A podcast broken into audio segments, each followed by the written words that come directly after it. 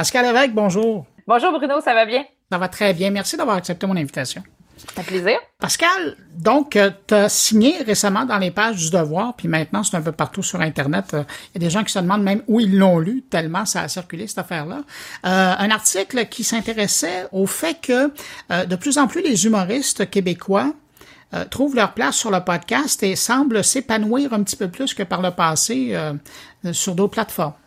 Oui, c'est ce que ce que j'ai signé. C'est un article qui est parti d'une interrogation personnelle et professionnelle parce que dans les dernières années, évidemment, j'ai pratiqué mon métier de journaliste, mais j'ai été recherchiste, j'ai été aussi à l'avant comme chroniqueuse, comme animatrice, j'ai été productrice au contenu, mais c'est tout ça qui a fait en sorte qui, qui m'a amené à côtoyer, ben, parce que les humoristes sont omniprésents, quand même, on ne va pas le nier, mais ça m'a amené à, en côtoyer beaucoup des humoristes, des scripteurs, à avoir à soumettre des textes à des diffuseurs, à voir comment on, le traitait. Puis je, recevais beaucoup de doléances, mais c'était pas quelque chose qui était fait avec amertume, par contre, mais de, scripteurs ou d'humoristes qui me disaient on peut plus rien dire, euh, j'en reviens pas qu'on puisse pas aller jusque-là, voyons donc, on doit demander la permission, etc. Puis euh, ça m'a fait me poser des questions parce qu'effectivement, je me suis demander, ben coudon, euh, est-ce que sont des bébés gâtés et qui sont pas au courant que la société évolue, tu sais? Parce que c'est sûr qu'on peut plus faire les blagues de 1950, là, tu sais. Même les mononcles sont mal vus lorsqu'ils les font maintenant. Oui, c'est ça. C'est même plus drôle de rire du fait que c'est comme on n'assume pas puis on leur fait quand même la blague, là. Puis c'est correct là, que ça, ça évolue là, parce qu'il y a des connaissances qu'on a maintenant qu'on n'avait pas à l'époque, puis même des connaissances scientifiques là, qui nous permettent d'expliquer bien des choses. Fait que j'étais là, ben, gros bébé gâté, franchement. C'est quand même une classe d'artistes qui sont privilégiés d'entre les privilégiés, là, euh, les humoristes, là. Fait que, fait que je suis partie avec cette hypothèse-là. Je me suis dit, tu sais, quand je les entendais vanter la liberté qu'il y avait dans les podcasts, je me disais, est-ce que c'est parce que c'est moins surveillé, puis ils ont une liberté dans l'Internet qu'ils n'ont pas chez les diffuseurs, et donc ils échappent à cette vigilance, puis à ces systèmes qu'on a mis en place, puis à ce cadre de réglementation qu'on a mis en place, ou effectivement, il y a plus de liberté parce que il n'y a pas personne qui sont leurs patrons et qui ont je vais le dire bien grossièrement, mais qui ont peur d'avoir peur. Mais je pensais plus, je, penchais vraiment plus sur l'hypothèse du bébé gâté et j'ai été étonnée d'avoir tort. Parce que c'est ça qu'on découvre à travers euh, les entrevues que tu as fait. C'est que ces gens-là, finalement, euh, ils ont trouvé, avec le podcast, ils ont trouvé une plateforme où ils pouvaient vraiment dire ils pouvaient aller au fond de leur pensée là, et, vraiment euh, jouer à fond leurs cartes et partager les réflexions qu'ils avaient. On les sent plus, je vais utiliser le mot, mais je, trouve que c'est drôle, là. Ils, ont l'air plus épanouis dans le podcast que euh, à la télé ou à la radio. Ben oui, parce que d'une part, le podcast, ça permet à tout le monde d'avoir son moment de gloire. Puis là, je ne veux pas galvauder le thème, mais moment de gloire, c'est surtout une, une, plateforme pour pouvoir s'exprimer sur les sujets qu'on juge qu'on juge important. Fut un temps qui nous inspire. Qui nous inspire, exactement. Euh, fut un temps où accéder à, la célébrité nous donnait les coups des franges pour pouvoir dire ben, voici ce que je veux faire et ce que je juge important de faire et ta notoriété.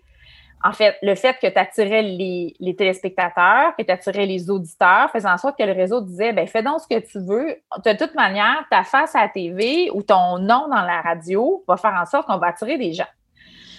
Mais il y en a beaucoup qui se sont rendus compte que c'était un, leurre finalement parce qu'on se retrouve embourbé à faire toutes sortes de compromis. Puis il y en a qui n'ont jamais accédé à ce statut-là puis qui se sont penchés vers les, plateformes de, de balado pour vouloir faire ce qu'ils veulent. Puis c'est à travers ça que je cite, par exemple, Eric Preach, hmm. Étienne, qui euh, est un haïtien d'origine, qui euh, est un gars à multiples talents, hyper sympathique, drôle, brillant, qui, avant qu'on parle euh, de, George Floyd, avant qu'on parle de, toutes sortes de, choses, d'intégrer les, minorités, puis du, du, du, racisme systémique, etc., était là avec Abba pour faire son podcast et il, visiblement, il y avait un besoin parce qu'ils ont atteint des millions de, de, fans et il gagne très, très bien sa vie avec ça.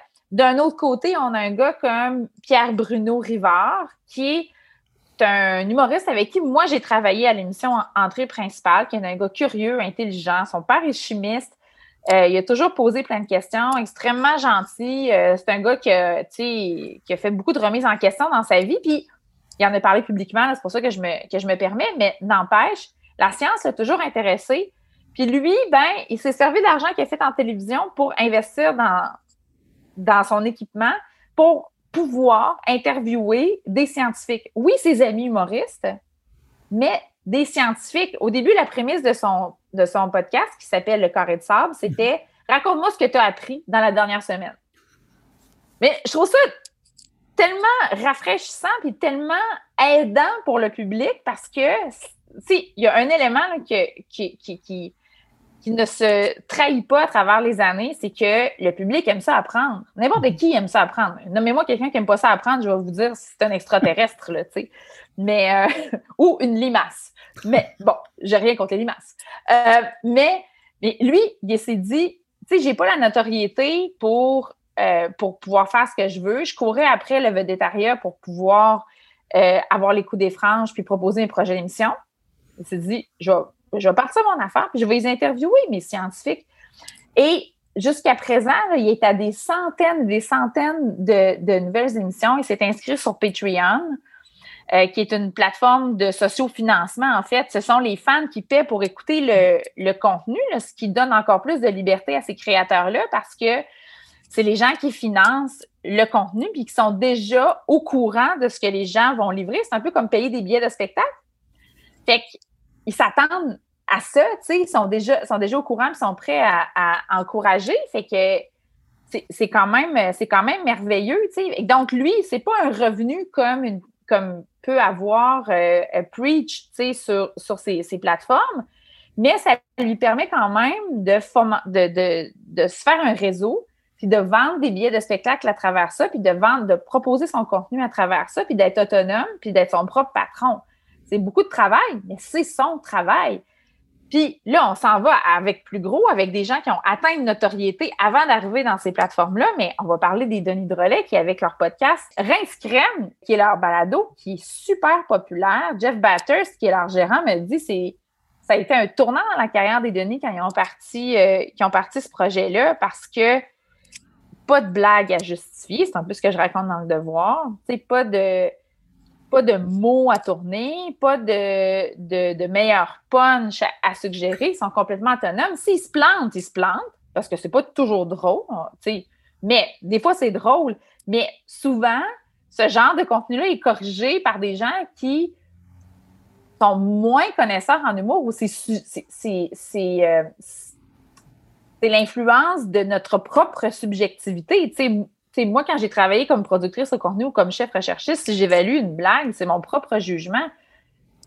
Par chance, je connais un peu l'humour, mais ça ne veut pas dire que j'ai du goût.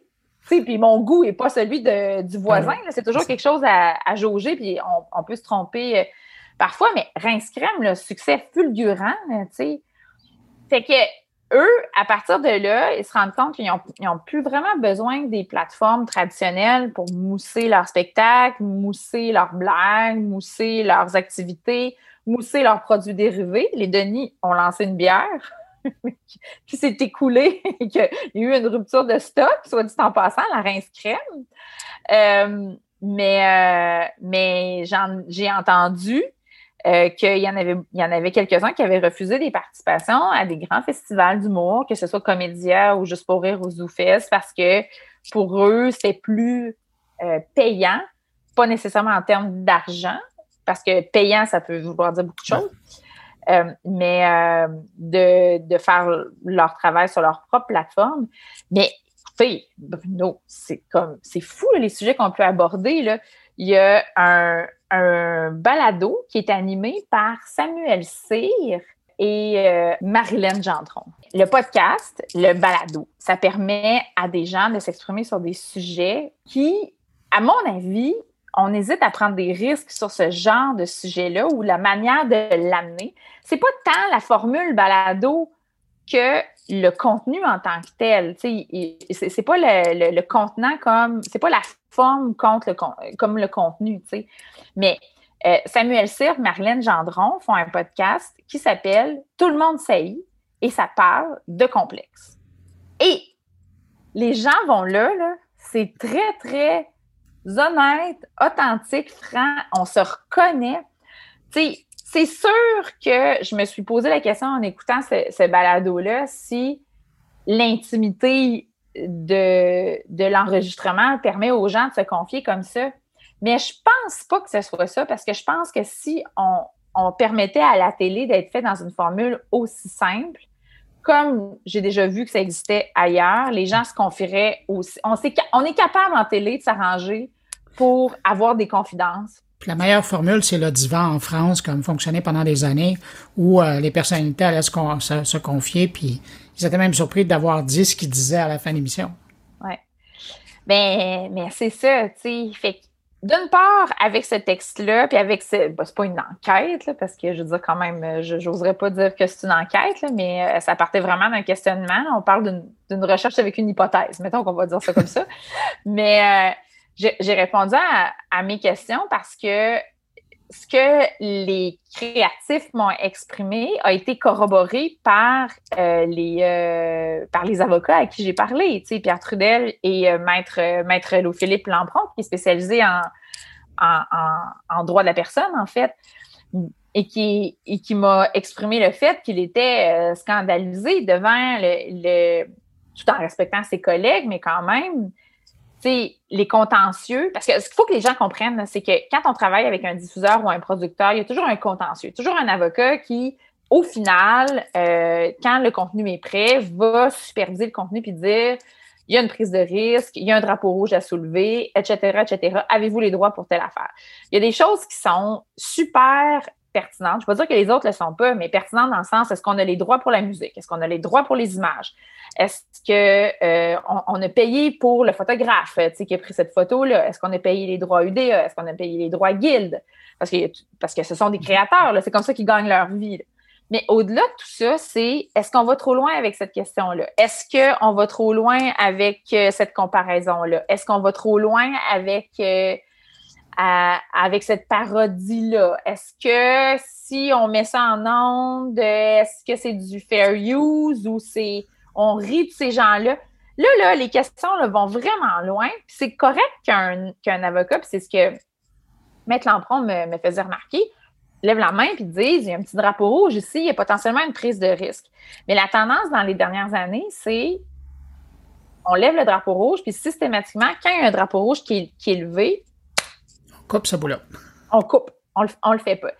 Me donnant un exemple, le numéro sur la liberté d'expression qui avait été qui avait été fait pour le gala des Oliviers, en 2016 euh, qui était inspiré par euh, l'affaire euh, Jérémy Gabriel versus l'humoriste Mike Ward, qui n'est pas encore fini aujourd'hui. Ça ne s'est pas encore totalement conclu, là, mais, mais l'assureur de la Société d'État, donc de Radio-Canada, avait, avait émis des réserves, avait émis finalement, il y a une prise de risque ici qui, est peut-être inutile. Je, je, je, paraphrase, c'est pas exactement nécessairement ça qu'ils ont dit, mais ça avait été bien décrit dans les journaux. Puis, euh, puis, finalement, le numéro avait été, avait été annulé. Donc, quelle, quelle ironie, parce qu'il y avait comme une espèce de potentiel, mais, mais ça va loin. Puis, tu sais, sans vouloir témoigner d'une expérience personnelle, c'est pas un point de comparaison avec l'affaire Jérémy Gabriel, Mike Ward, mais quand même,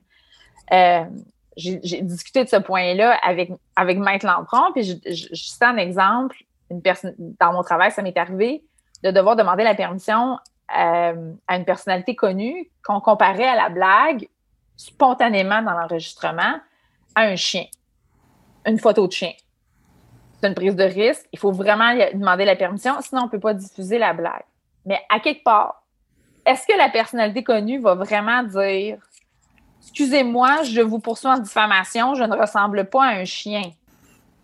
Donc, ça peut aller loin. Vous allez me dire, ça vaut pas la peine de se battre pour ce genre de contenu-là, puis de, monter aux, barricades. Puis effectivement, c'est superficiel, c'est vraiment superficiel, mais, mais reste que ça va plus loin que ça, à mon avis, la lecture que moi j'en fais de, de, tout ça, parce que c'est la pointe de l'iceberg, parce que les contentieux sont devenus quand même ultra présents.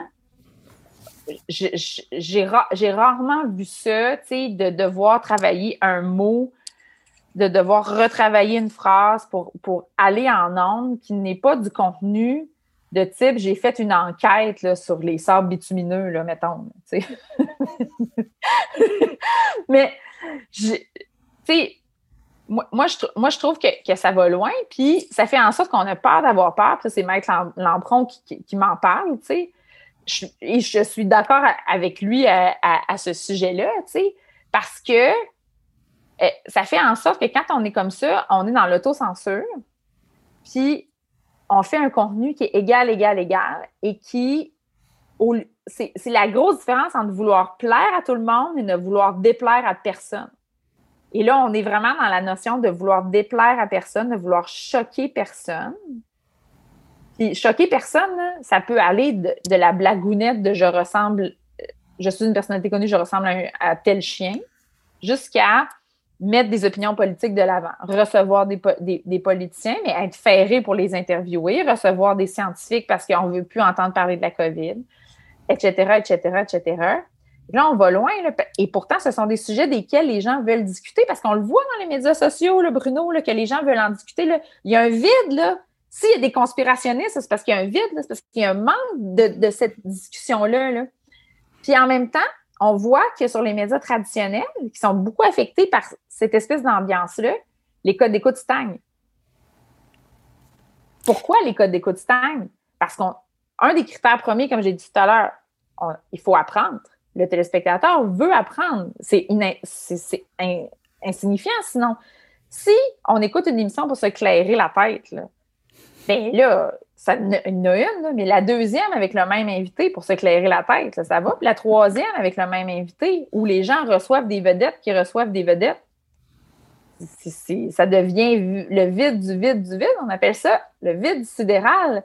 C'est pas intéressant. Puis le public ne sait pas et n'est pas capable d'identifier ça nécessairement parce que c'est dans notre subconscient, mais ça ne nous intéresse plus, parce qu'on l'a déjà entendu l'histoire, parce que on n'est pas tenté parce qu'on n'apprendra rien de crunchy ou on n'apprendra rien tout court de nouveau, tu sais. l'être humain est quand même une personne curieuse, fait que, je, trouve que voulant garder au minimum à des sujets qui plaisent à tout le monde pour pas choquer personne, c'est le piège dans lequel on tombe. Puis là-dessus, je trouve que les médias traditionnels sont en train de de se vampiriser puis ils le font de manière différente, peu importe le, canal, tu sais.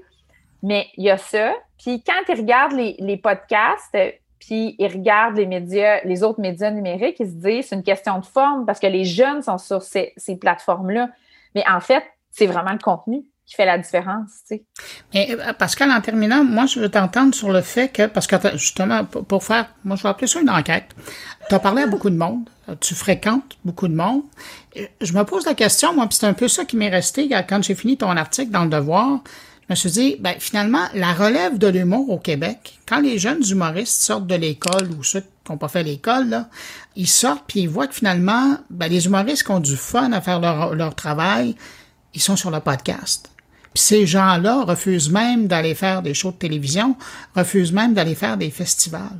Ça veut dire quoi? Est-ce que ça veut dire que la relève de l'humour au Québec, maintenant, on va la retrouver euh, en grande partie sur le podcast? Oui. Ils sont déjà pas mal toutes là. Je pense qu'il n'y a pas une. sais, la surprise, c'est d'apprendre qu'un humoriste n'a pas de podcast, d'abord, tu sais.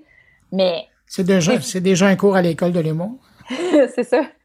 Mais ça va faire un temps, là, parce que là, c'est exagéré, là, tu sais.